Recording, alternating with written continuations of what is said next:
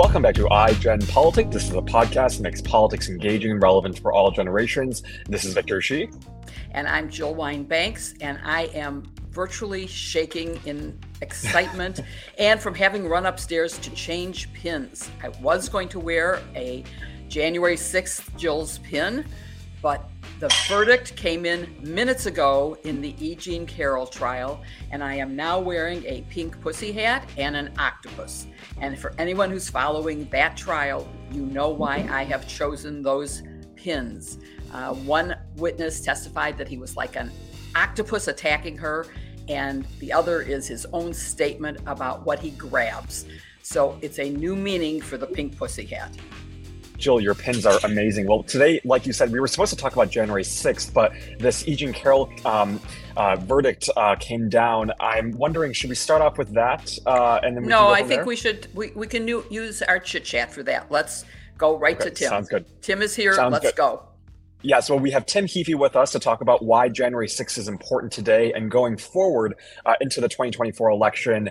Tim Heaphy was the chief investigative counsel for the United States House Select Committee on the January 6th attack. And before that, he served as United States Attorney for the Western District of Virginia. And he is now a white-collar criminal defense attorney at Wilkie Farr Gallagher in New York. Tim, it's so great to see you. Thanks so much for joining us today. Sure, Victor and Jill. Really appreciate the invitation. Thanks for having me. Thank you. So let's get right into the subject, which, you know, some people are going like, okay, January 6th, why does that matter today? You were part of a committee that did phenomenal work in investigating. That was the January 6th House Committee. And so let's review first what that was all about and walk our audience through what you and the lawyers and other investigators and the House members on the committee did to frame the events in a way that showed the American public what took place before January 6th, on January 6th, and after January 6th. Yeah, Jill, you can't look at January 6th by itself in a vacuum. It really was part of a continuum of events, really, that stretches beyond 2020. There's been a disturbing rise of domestic violent extremist activity. Goes back to Charlottesville, where I live, where I served as U.S. attorney, and even before that, and it's continued after that. And one of the things the Select Committee wanted to do was to put January 6th in context. We found that what happened was a very specifically planned, multi-part plan to disrupt the joint session. And President Trump and his co-conspirators started out by trying to assert election fraud claims in the courts. They were unsuccessful. They then pivoted to putting pressure on state officials to try to take action to send fake elector certificates to Washington and conduct investigations of this non-existent fraud, pressure on the Justice Department, ultimately on Vice President Pence. And when none of that worked, the last prong in this plan was to send this angry, violent mob to the Capitol with the specific intent we found to disrupt the transfer of power. So a pretty shocking and harrowing set of facts that I think our report lays bare. So there's been a lot of talk about who the audience was for these hearings. On one hand, I think it could be seen as the American people. On the other hand, it can be seen as the Department of Justice. Was there an intended audience here, and who was it? No, Victor, I mean, I think I went into this thinking, look, about a third of America already believed that President Trump was a danger to democracy. Another third of America will always believe in him and would see our effort as not credible. So therefore, there's kind of a middle third of people in this country that I think remain persuadable or open-minded about him and the broader issues that we identified. And I personally kind of looked at that middle third as our core audience. I think the Department of Justice became a core audience. I think it's pretty clear that it wasn't until we started to find some facts, and those facts were presented at hearings and were reported, that it kind of forced them to take a look at some of those issues as possible crimes. So I think we were ahead of them and maybe put some pressure on them by finding some facts that suggest the violation of federal criminal statutes. It's really interesting that you did the one-third, one-third, one-third, because I think statistics now show that we are no longer really a two-party country. A third are and a third are, but the middle third are lean one way or the other, but they aren't really affiliated. And I think it's really important, both in campaigning and in persuading and showing, to keep that in mind, that there is a third of the country that is persuadable, that can be subject to evidence that's gathered and presented in a cogent way. So let's talk about the evidence gathering process that you used and who you work closely with in that, in terms of, you know, and did you coordinate with the Department of Justice? Because a lot of people think that it was sort of like, well, if you do it, then they don't have to, or if they do it, you don't, you know. Let's talk about all of that, how you got it, and, you know, what role did the Justice Department play? What role did the FBI play? What role did your own investigative team play? Yeah, Jill, it was pretty independent. We had conversations with DOJ. We wanted information from them because they had already charged a lot of people with crimes, and we were hopeful that we would get access to those people, or at least what they said, as we tried to put together who was responsible for putting the riot together. They were very resistant to share information with us. They traditionally don't share information about ongoing investigations with Congress. So it was, they wanted information from us. They asked for all of our transcripts and access to what we were finding, but they weren't willing to share that with us. And I think the Attorney General was also very concerned about ensuring that the department was not seen as politically motivated. Mm-hmm. And coordination with a congressional committee might have given the impression that they were somehow motivated by politics or partisan. So there was not much, there was really not any coordination. There was some communication with the and frankly with the Fulton County investigators in Georgia. They similarly were looking at some of the same facts as we were. But we conducted our own investigation. We hired a lot of investigative counsel. We hired some experts to look at particular issues with which they were previously familiar. So we kind of created from scratch an investigative team, about 55 employees, about half of which were lawyers. We ended up hiring 14 former federal prosecutors, not because we were trying to make a criminal case, but because the lawyers with experience that's relevant, asking questions, devouring large amounts of information, deciding what's relevant, and then thinking about a presentation, are people that honed that skill largely in the criminal justice world. So we ended up with a lot of former AUSAs who were part of our team. And we had 5 different investigative teams, each of which was sort of focused on a subset of the investigation. Can you describe 2 things for me? One, the 5 different teams, because I think that is very interesting. But I also want to explore, before you get to that, you said that they weren't willing to share with you. And I think it's important. I can understand why that is with an ongoing investigation and the secrecy of grand jury testimony and how the Department of Justice operates, as to why they would not, during the pendency of an investigation, share. But I think a lot of people in our audience will not understand that and will think that it's something evil. Did you consider it evil or understandable? Don't consider it evil, and it's frankly, you know, consistent with their normal approach. Right? When they're developing evidence, and let's say they have a cooperating witness who's a member of the Proud Boys, who has told them what he did and what others did. If that person then gives a statement to us, there will inevitably be some potentially small inconsistencies. The more times a witness tells a story, the more material there is for potential impeachment or cross-examination of that witness. So the department, and I was there myself and worked there for years, just wants to keep its evidence as pristine and unaffected by other interviews or other information as possible. And again, part of this is congressional oversight. They're willing to submit information to Congress, but not investigative information. That has been a DOJ policy, goes back to a memo about the Lois Lerner case that goes back to the 1980s. And it's enshrined in this document that the department routinely cites when they get requests from Congress, and they did that with us. So there are good reasons, institutional reasons for that. Now, the 5 teams, like our scope, Jill, was really broad. It was investigate the facts and circumstances surrounding the attack on the Capitol. We had to kind of put our hands around that and try to come up with some kind of structure. So we came up with this sort of 5 interlocking teams. 2 of them were what happened at the Capitol. There was the blue team and the red team, either side of the fence, so to speak, at the Capitol. The blue team was focused on law enforcement and military. What information did they have in advance? How did they manage the event in real time? The National Guard deployment, the interagency law enforcement cooperation. Red was focused on the organization of the riot, right? The Proud Boys and the Oath Keepers, how much organization was there? How much did these groups and individuals work together? Red, because so many of them in the crowd were sort of MAGA supporters. We zoomed out from either side of the fence to the really important contexts in which the riot occurred, and that was where the purple and the gold teams came into play. Purple goes back to what I was saying at the very beginning of our conversation. The rise in domestic violent extremism writ large, reaching back historically. There were events at state capitals over the course of the year.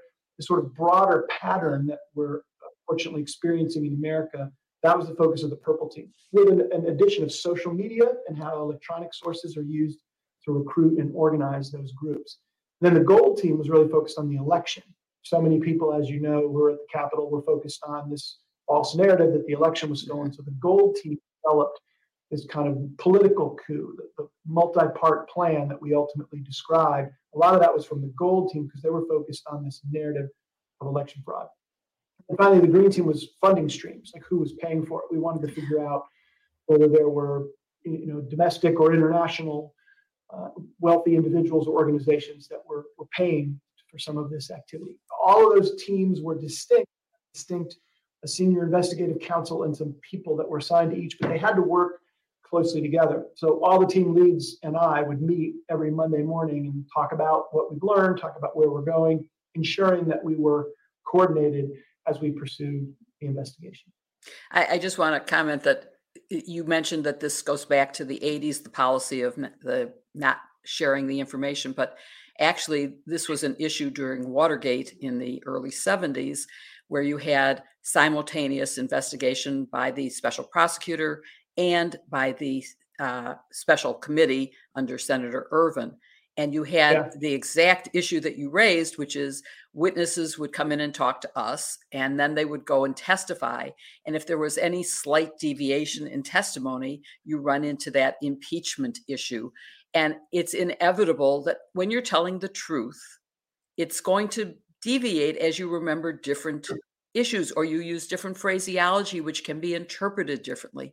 So it's a really important point for people to know. And like you, we were divided. Everybody thinks that Watergate was just the case I was on, which was the obstruction of justice. And it wasn't. There was a campaign contributions task force. There was a plumbers task force, a dirty tricks task force, because there were so many different areas of criminal activity that we needed to focus into the different crimes that were committed. So it seems in ways similar. And now we're waiting to see, we know what happened with your committee. Now we're waiting to see what happens with the special counsel and with Fani Willis in Georgia and with everybody else that's involved in looking criminally and civilly at the different aspects of activity before, during, and after January 6th. Yes, so, I think criminal charges are coming, right? We recommended to the Attorney General that he evaluate the violations of 4 separate criminal statutes. I think he actually has the ability to get information beyond what the committee got, right? They have the ability very quickly to litigate privilege assertions, and they've been very successful thus far in convincing the chief judge of the D.C. District Court and then ultimately the D.C. Circuit to overrule witnesses' privilege assertions. So they're getting some people to answer questions that they did not answer to us. I think that it's only going to make the case of President Trump's specific intent to disrupt the joint session even stronger. We built sort of a wall around several of those holes of privilege assertion. I think we essentially got the core story, but now those holes are going to be filled, and I think it's only going to make the wall stronger. So I expect, just having looked at this hard for a year and a half, that the Department of Justice will bring criminal charges. I think Fani Willis and the Fulton County DA will similarly bring criminal charges based on this conspiratorial conduct in the joint session. Right. So we definitely want to get to the Department of Justice's response, or hopefully eventual response to this. But I want to go back to the process that you just laid out, because that was fascinating. You mentioned just kind of social media and the footage that you all had. I mean, can you talk more about that process of choosing the footage to show and what footage ended up not being shown and kind of how you made that determination? Yeah, Victor, it's a blessing and a curse as an investigator to have an event that was documented to that degree. I mean, there was so much material that was live streamed from participants in the riot, body cams of police officers. The Capitol complex has over 800 different cameras, internal and external. All of that footage is available to us. And you're looking, as you review all of that, for sort of seminal events, right? For instances that are important or demonstrate larger patterns. And somebody had to go through all of that with the big picture sense of what is important or what are the larger patterns that we're developing. So it was useful, and we ended up getting a lot of really important video and audio that we used in our hearings that were important as we examined witnesses. But there was just a hell of a lot of it that, while it was interesting and while it was useful, it did not ultimately make it into the report or make it into a hearing because it was redundant or it didn't necessarily advance our understanding of it. So we had great cooperation from the Capitol. Yeah, go ahead, Victor. Oh, I was going to ask. I mean, given all of that footage and how hard it was to compile all that footage, I mean, what do you make of Kevin McCarthy's decision to release 41,000 exclusive hours of footage to Tucker Carlson? Yeah. So I was just about to say we had that Capitol Police footage and body cam footage, with the agreement that before we used any of it publicly, we would have a conversation with the Capitol Police or the Metropolitan Police, because they were very concerned that the location of those 800 and some cameras is in the future creates a security risk. So they wanted to minimize the use of it, and they wanted to maybe zoom in on an image or obscure other things. There was also the issue of evacuation routes for the vice president and others that the video depicted. They were concerned about that information getting out and being an ongoing security concern, because this, you know, we have to be careful that this doesn't happen again. And the release of that footage makes it easier for people to potentially, you know, commit future attacks on the Capitol armed with that information. So I think it's hugely irresponsible for the new speaker to give all that footage without any such understanding to a news outlet. It's also been irresponsibly used, right? Tucker Carlson has used it selectively and very misleadingly. He shows footage of Capitol Police officers walking next to the QAnon shaman, for example, and suggests that they're escorting rioters. That's ridiculous. What they're doing is de-escalating and doing good police work to try to get people to leave the Capitol because they can't put their hands on and arrest the thousands of people that were inside the building because they were outmanned. So the sort of selective clips and use of it to forward this false narrative is also terribly irresponsible, predictable, and irresponsible. So with real strong negative reaction to the speaker's decision to release that footage. Well, in addition to the negatives you've pointed out, it seems to me that the unfairness of giving it exclusively to one very biased news source is also equally horrible. That if you're going to do that, despite the danger of releasing the camera locations, et cetera, you have to give it to everybody. You can't pick Tucker Carlson. But, okay, so let's look at, you also, besides this very riveting footage, you had testimony from a wide range of witnesses, you know, Capitol Police and just many, many others. You had legal scholars, you had government officials, you had former aides to the president.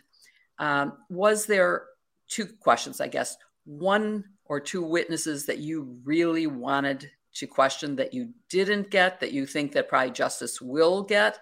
And was there any one or two that you think were so compelling that they really added to the public narrative that we as American citizens got? Yeah. Let me take the last question first. I think Attorney General Barr, Pat Cipollone, and Cassidy Hutchinson, if I had to sort of pick witnesses that were most important to our work, it was them, right? They're all very close to the president. They all worked hand in glove with him for years before this. So they were loyal to the president. They were not doing this because they had some political axe to grind. Right. They were all adults in the room and stood up and did the right thing, or tried to convince him to do the right thing at the time. Cassidy was particularly important because she was also, you know, right in the center of working with Mark Meadows, a person who would not talk to us. Her ability to share with us a lot of conversations in which he participated sort of was one of those bricks around the hole that I was talking about before that was tremendously important. If there are people that we didn't hear from that I would have liked to, the two that I would say I would put first on the list are Mark Meadows and Dan Scavino. Both of them were two of the very closest people to the president on the day of the riot and around that time. Meadows was centrally involved in the multi-part plan to disrupt the joint session, would say whatever he thought the audience wanted to hear, right? Some people told us, Meadows said, yeah, the president's coming around, we're going to get him to acknowledge this defeat. And then he would tell other people and often text other people, oh, you know, we're keeping up the good fight and, you know, this isn't over yet. So he was two-faced and never consistent. But what he saw and heard and did was central. And Dan Scavino was the president's pipeline to the outside world. He controlled the president's media feed. He often was getting tweets dictated and was reviewing tweets for the president. He was with them at all times. So the two of them would have given us even more of a bird's eye view into President Trump's state of mind all the way up to and on January 6th. And I hope that justice gets them. I know that they've been subpoenaed. I don't know. They might have Fifth Amendment privileges. I don't know if DOJ will get them, but they're justifiably high on Jack Smith's list. And speaking of Jack Smith or the Justice Department, and you've talked about some of the cooperation and some of the non-cooperation with them, but it's viewed that you really put together, the January 6th committee put together a very quick investigation and report, and that it's taking DOJ a really long time. Can you comment about the pace of your work versus the pace of DOJ? Yeah, I will say that it's clear to me that they got a late start, that they were focused initially on what I call the blue collar cases, the people that were violent at the Capitol. That took up a lot of space and is still the largest criminal investigation in the history of the department. I also think there was a reticence to dive into this political world. I think the Attorney General and others, I think, were concerned about the department not getting dragged into what was a political dispute. And it wasn't until our evidence showed this isn't just a political dispute, this is a political coup, right? A potentially an attack on democracy that involved people at the highest levels of government, that they kind of realized, okay, we can't avoid this investigation, we have to look into it. Now, I think they've caught up and they've gone beyond where we were. They're just doing their homework. Jill, you know this from your time in government as well. Look, if you're going to bring a case of this magnitude, you have to be completely thorough. You have to give absolutely every possible source of relevant information. You have to reach out to him or her to try to get that information. It is a big deal, and it should be a big deal that only comes about after a very thorough, very meticulous investigation. So I think they're marching through that. I think they're close to the end, given some of the people that they have recently gotten before the grand jury. But it just takes a while to get all of that evidence and have it all be part of the consideration before the decisions. So, you know, Tim, it's so interesting because on the hashtag Sisters in Law podcast, we discussed this. Yeah. And I talked about, you know, not only how long it takes to get all your ducks in a row and to make sure you've got all the exculpatory evidence as well as all the incriminating evidence, and that the standard may be higher when you're investigating a former president. Yeah. And there was at least one person who said, that's terrible, that's against the Constitution to have a higher standard. But it's a reality that when you're prosecuting, you want to be sure you can convict. And it's not a question of that it's a different standard. It's a, can I convict? Is there going to be a jury that's going to find that I have proved this beyond a reasonable doubt, knowing that doubt will be greater on behalf of someone like a former president? And so it's just a reality. If you're going to swing at the king, then you better knock him out, right? Like you got to be ready to come hard if you can come at all. And that's what. Right. So I'm wondering what you make of Jack Smith's pace so far, and whether or not you think there's a risk that his expansion of the investigation into fake electors, plus, I guess, investigating wherever facts lead, including fundraising on the lie of fraud, will run out the clock before the primaries. No, Victor, I think all of that stuff is part of it. Yeah. I think the fundraising stuff is crucial. I think a lot of what motivated this attack on the Capitol is a fraud scheme. Right? You look at President Trump's whole life, it's been a series of grifts, really. And this fundraising on the Stop the Steal narrative was so successful. They raised $250 million after the election was called for President Biden and before the inauguration, just on this Stop the Steal narrative. And he continues to raise money today on that same narrative. So false statements in political fundraising, texts and emails that were incessantly going out, saying this was going to some election defense fund, which was not true, making all these false claims. That sounds to me like mail or wire fraud, and therefore is a very viable theory and a really important part of the broader context if you're going to understand these events. The fake electors, right? Those are false statements. Those are 1001 violations, 18 U.S.C. Section 1001. Knowing submission to Congress of a document that purports to be official, like the official slate from a state, that's a crime and a crucial part of the context. So I don't see him straying beyond the core narrative. I think these are all part and parcel to what is really a complicated pattern of activity, all of which ends at the Capitol on January 6th. Yeah. And so we started off the episode by talking about the divide in our nation, the third of people who support Trump, the third of people in the middle, the third of people on the left. But do you feel like the January 6th hearings reached any of that third that supports Trump? And if not, do you think it's possible to get those facts to them at this point? Yeah, it's a good question. I don't know the answer to that. I mean, a lot of America watched. Yeah. How much of America had their minds changed is really hard to tell. Look, I believe that facts matter, that we're not beyond that in this country. The problem, Victor, is that a lot of people in this country no longer believe in the sources of those facts that most of us believe in. They don't believe in the legitimacy of government. They don't believe in the court. They don't believe in the media, for example. They don't believe in higher education or science, right? There's a fundamental cynicism about the sources of information. So what I look at and see plainly, hey, this election, President Biden won this election. There's just no factual dispute about that.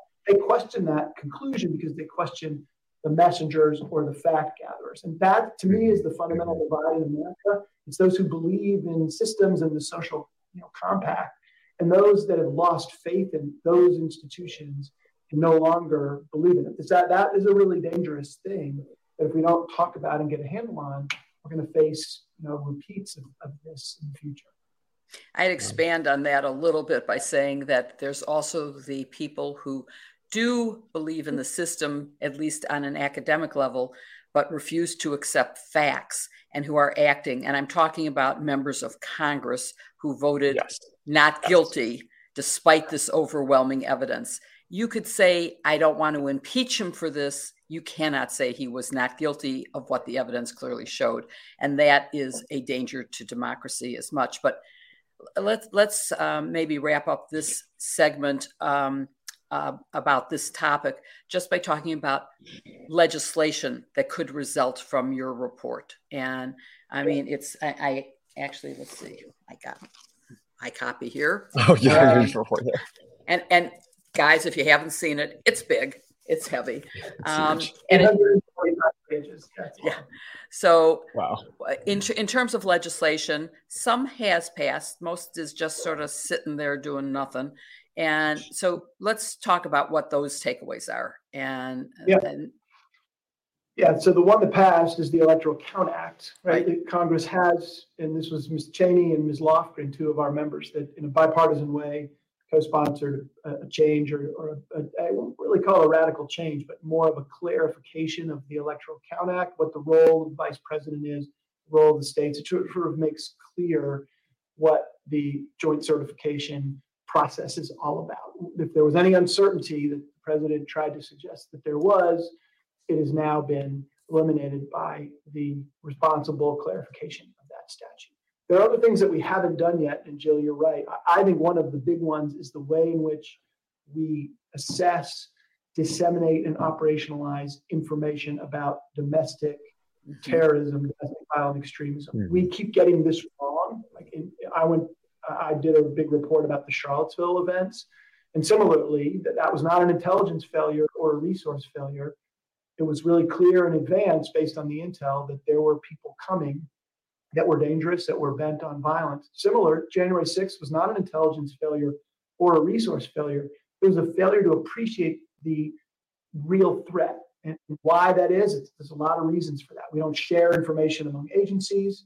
The FBI, I think, puts undue restrictions based on First Amendment or free association concerns. They won't take any action unless a specific piece of open source information is sufficiently specific and credible to open a preliminary investigation. So they don't do anything prophylactic, knock on the door and ask someone who's on Facebook with an AK-15 saying this is 1776. They don't do anything with that information unless it rises to the level of specificity to be a threat.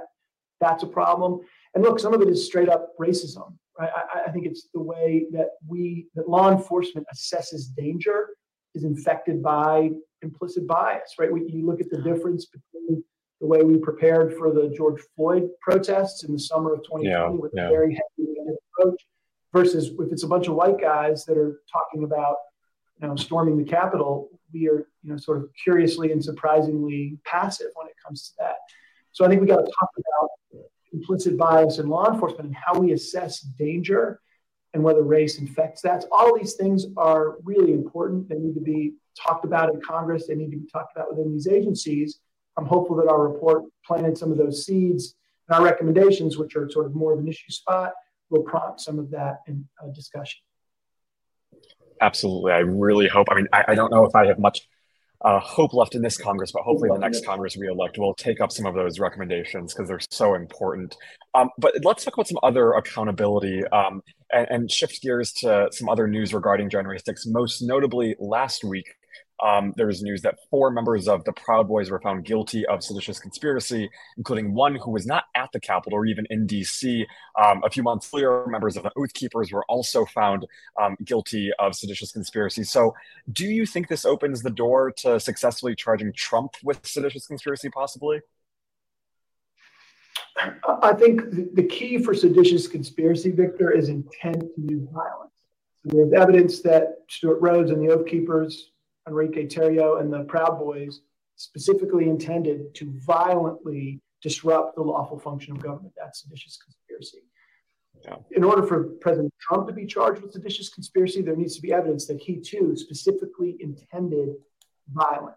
What we found was that lots of evidence that he specifically intended to obstruct, interfere with, or impede the joint session by sending that, firing up that angry mob, sending them to the Capitol, and then not doing anything as they were violently protesting. But did he intend violence? Is there evidence of his intent to use violence?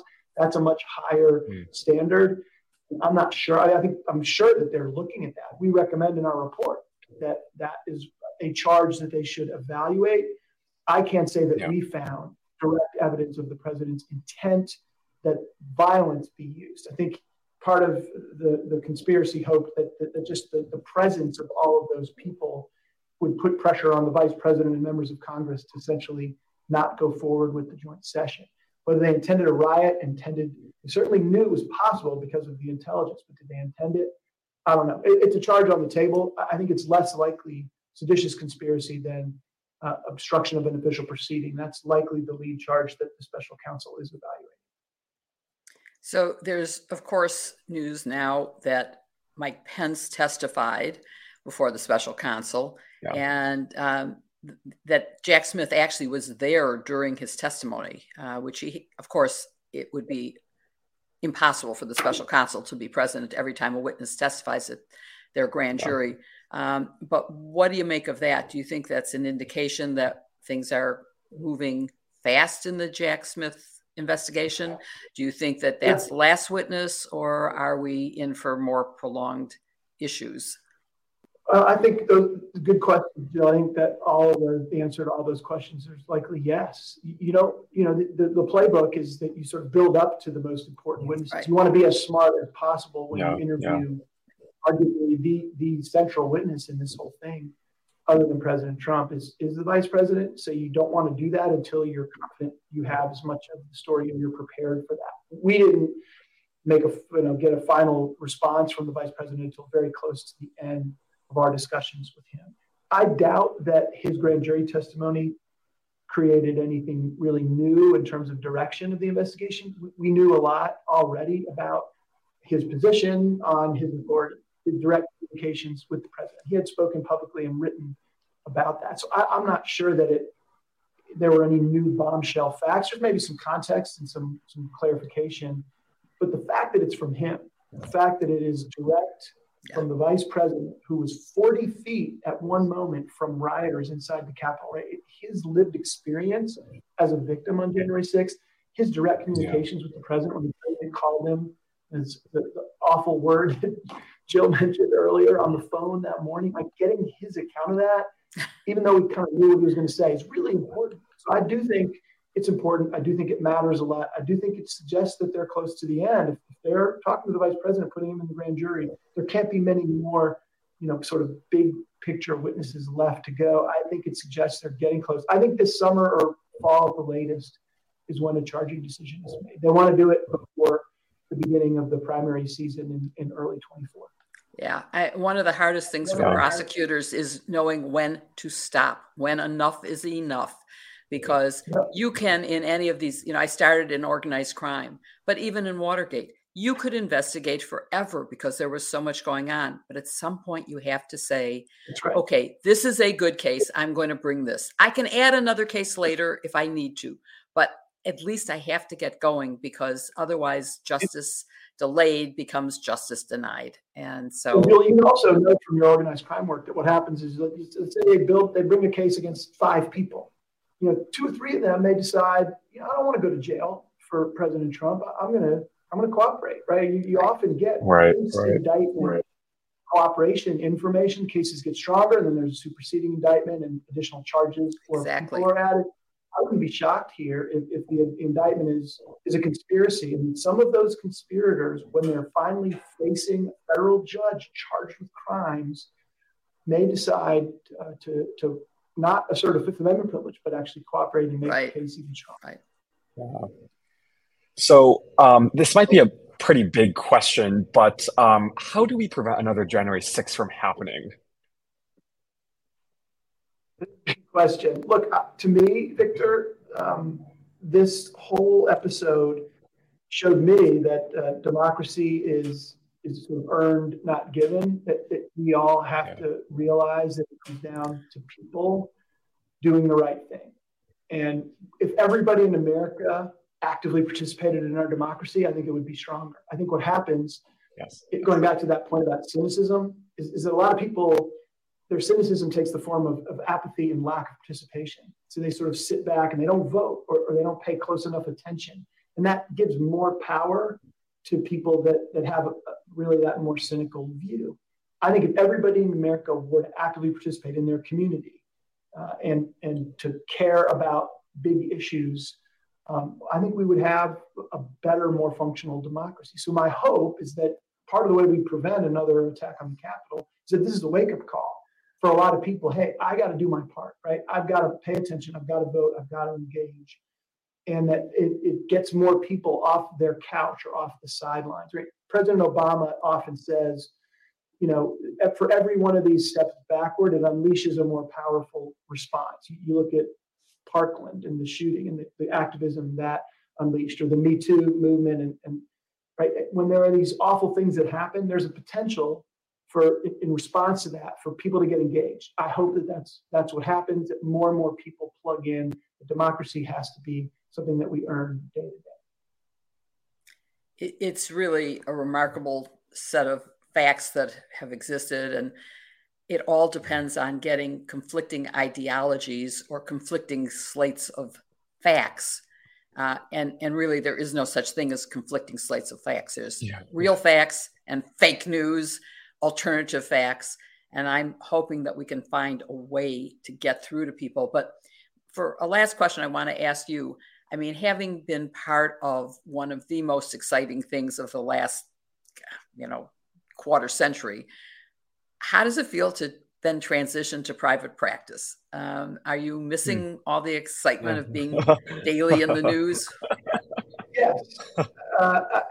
Look, it was hard. It was grueling. I live in Charlottesville. I was away from my family for a long time. It was one of those experiences that was so completely consuming that even when I was home, I was kind of distracted. I feel fortunate to have had a chance to do it. And yeah, I absolutely miss, being at the center of a really important investigation. That said, I'm hopeful that it translates to continue to do important investigative work in private practice. Right? I want to be one of those lawyers that when there is a crisis of some kind in a community, in a company, in a university, whatever it is, I can, help sort out what happened, who's responsible, and try to leave the place better than it was before. That's the kind of practice that I aspire to build at Wilkie Farr, where I work now. And I hope, Jill, that it gives me an opportunity to continue to do that kind of good work in different settings. I wish you the best. Yeah, hope that that's true. Thank you. So we often end by asking our guests their advice for young people. But in my understanding, it appears that law school decisions have come down. People are making decisions to go to law school. What is your advice to law school students as they enter their 1L years and their journey in the law? Yeah, so I just finished teaching a class at the law school at UVA called Law and Riots. It's about the intersection of free speech and public safety and how hard it is to protect both. So I have had this conversation with my students at UVA.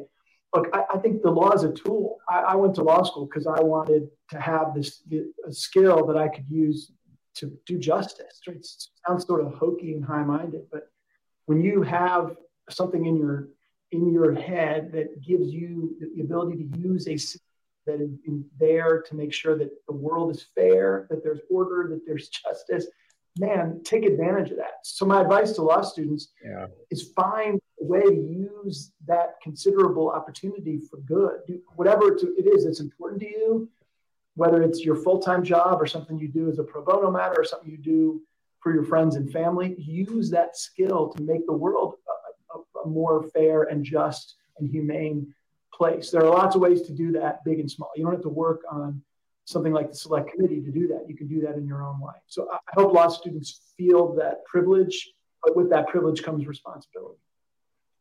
You quoted President Obama before, and right after he left the presidency, he spoke at the Economic Club of Chicago. And in answer to one question, he said, the best advice I have is to be informed and be involved.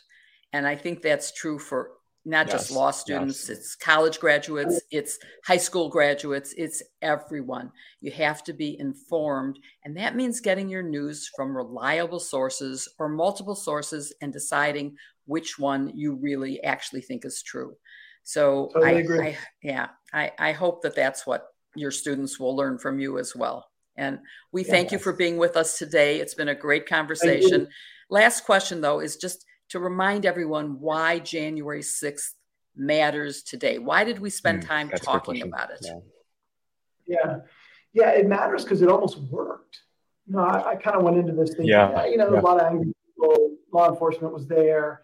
No, it was close to being. When you step back and think, we almost had a literal interruption in the peaceful transfer of power, bedrock principle of this country. That's kind of scary. But for the action, first of all, the bravery of the Capitol Police officers that physically defended members of Congress and everyone at the Capitol, and the courage of people like Mike Pence, like Raffensperger, like Bill Barr, right, that did the right thing, even if it was against their personal interest. This could have been different. So if nothing else, hopefully we rang the bell that, again, this almost worked. We have to do better in the future, or it could be successful the next time. I hope that going back to our discussion of recommendations and issues that we flag, it's less likely to happen in the future. I don't know. I think a lot can happen between now and January 6th of 2025 I'm hopeful that the arc of justice continues to bend toward justice, and we're on the two steps forward phase. Yes. Again, thank you, Tim. You so much. Yes, thank you for all that you do, and thank you for coming on today.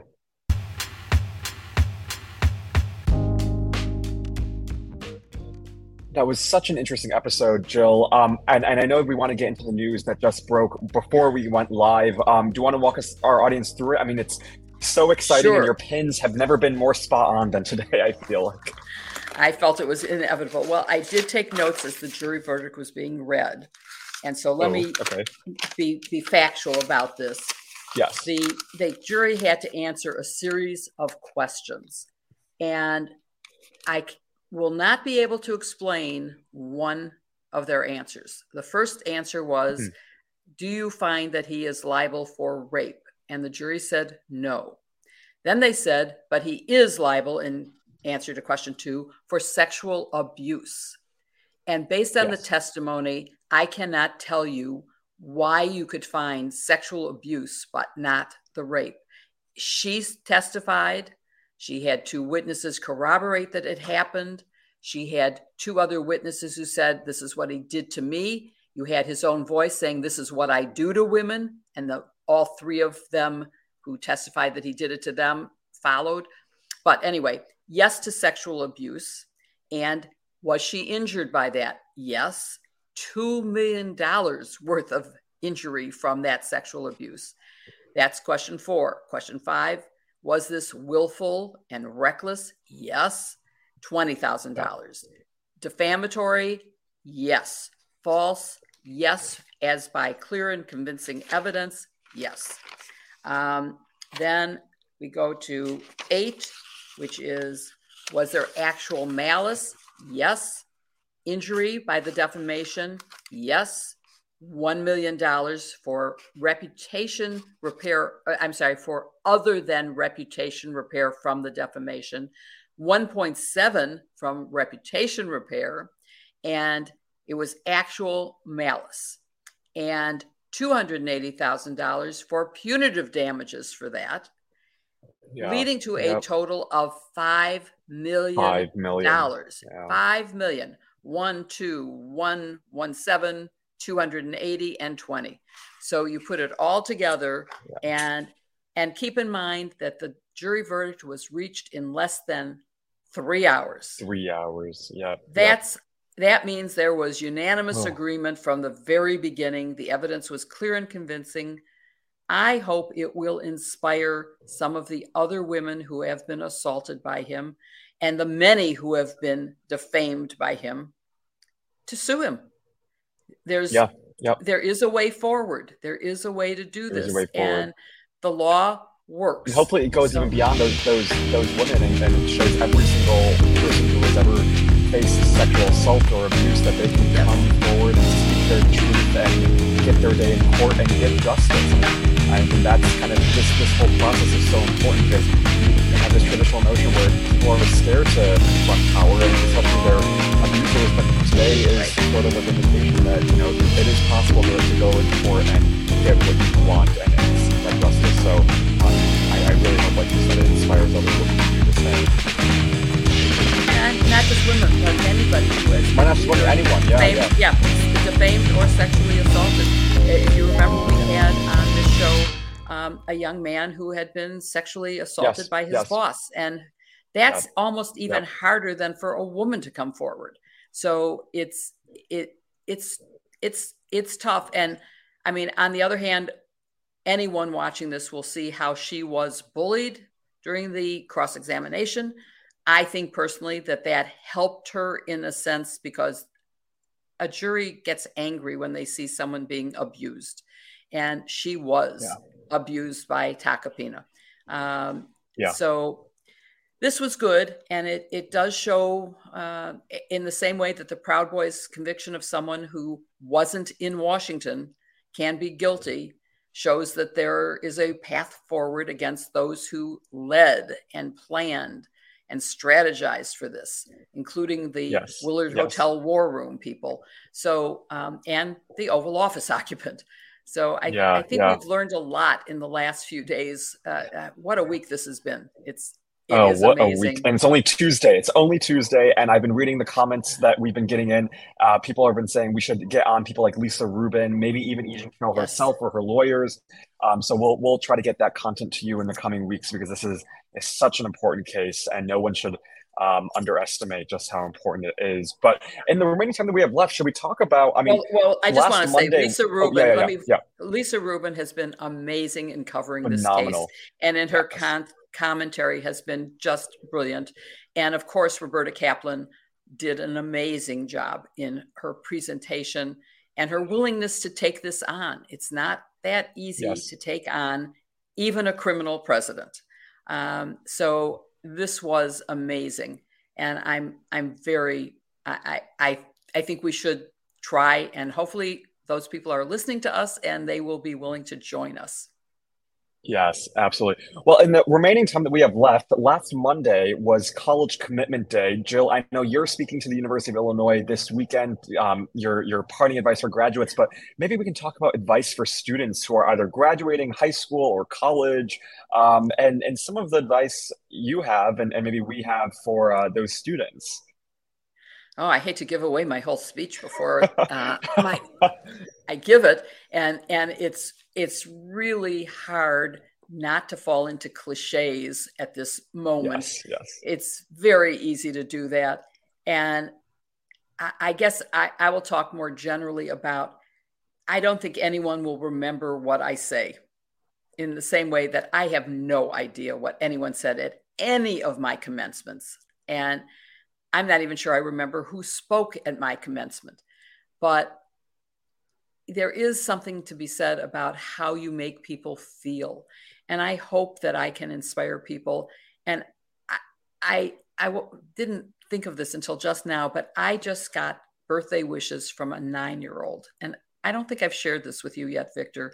I will send you, but I read this note and I almost was reduced to tears. And I just want to say she listens to BBC Outlook, which is where she heard me. And she started an email through my website. And it wasn't until well into it that she said, and I'm 9 years old. And I was like shocked and amazed. And I think in the same way that I was inspired by people I saw speak on my college campus, Nancy Haunchman Dickerson being one of them, and by some of my professors, Professor Carey at the University of Illinois, Professor Rosenberg at law school, Professor Nagel at the University of Illinois.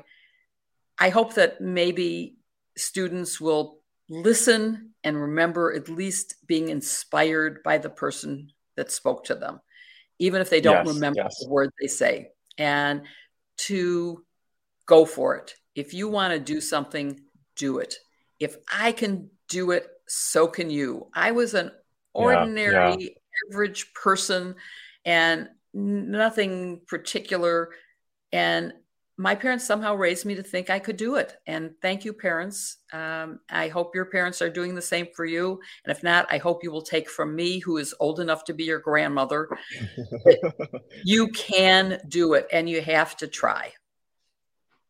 Yes, no, that is so true. And I don't have that much advice for high students, but I will say, as I'm graduating next year, I've been thinking about, my college experience so far, and it's just kind of, you'll never get this moment again. I mean, college is so unique. Yeah. It is such an amazing moment to learn new things, meet new people, go to different events. I mean, you're just constantly kind of learning new things, and take advantage of that. And if you're going into college, congratulations. If you're thinking of, what you want to do for the next 4 years, just try to soak it all in. And I'm not looking forward to the day that I graduate, because I know I'm going to have to enter the real world. But just in the remaining year that I have left, I think the lesson has been just soak in all of it, because there's so much in college. There is, and you should be open to changing where you started.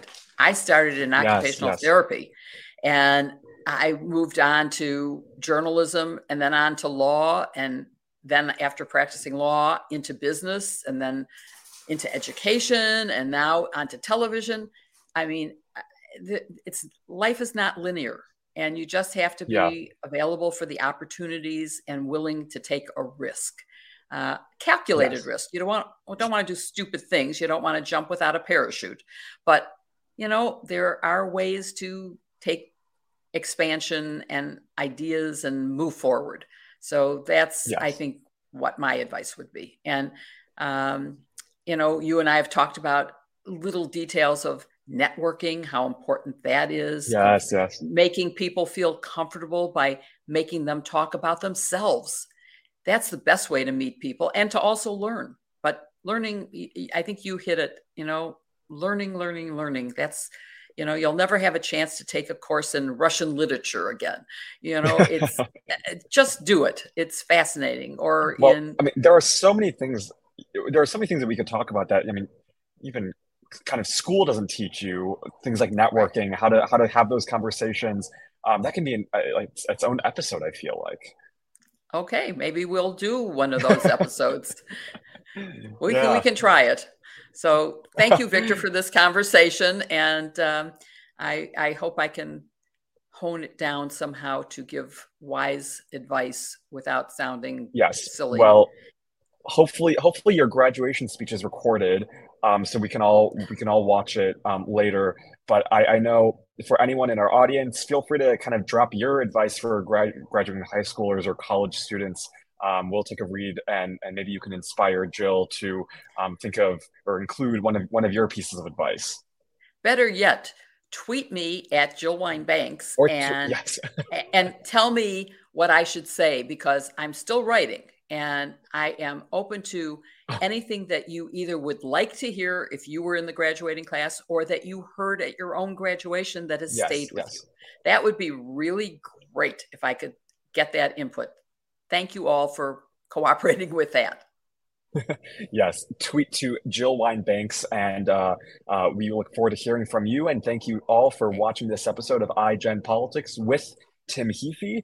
We hope we will see you next week for another episode of iGen Politics. Be sure to like and subscribe right here on youtube.com/Politicon if you're watching, so you don't miss an episode. Or if you're listening, be sure to subscribe and leave us a rating so you don't miss our episodes every Wednesday. Again, thank you for watching or listening, and we will see you next week.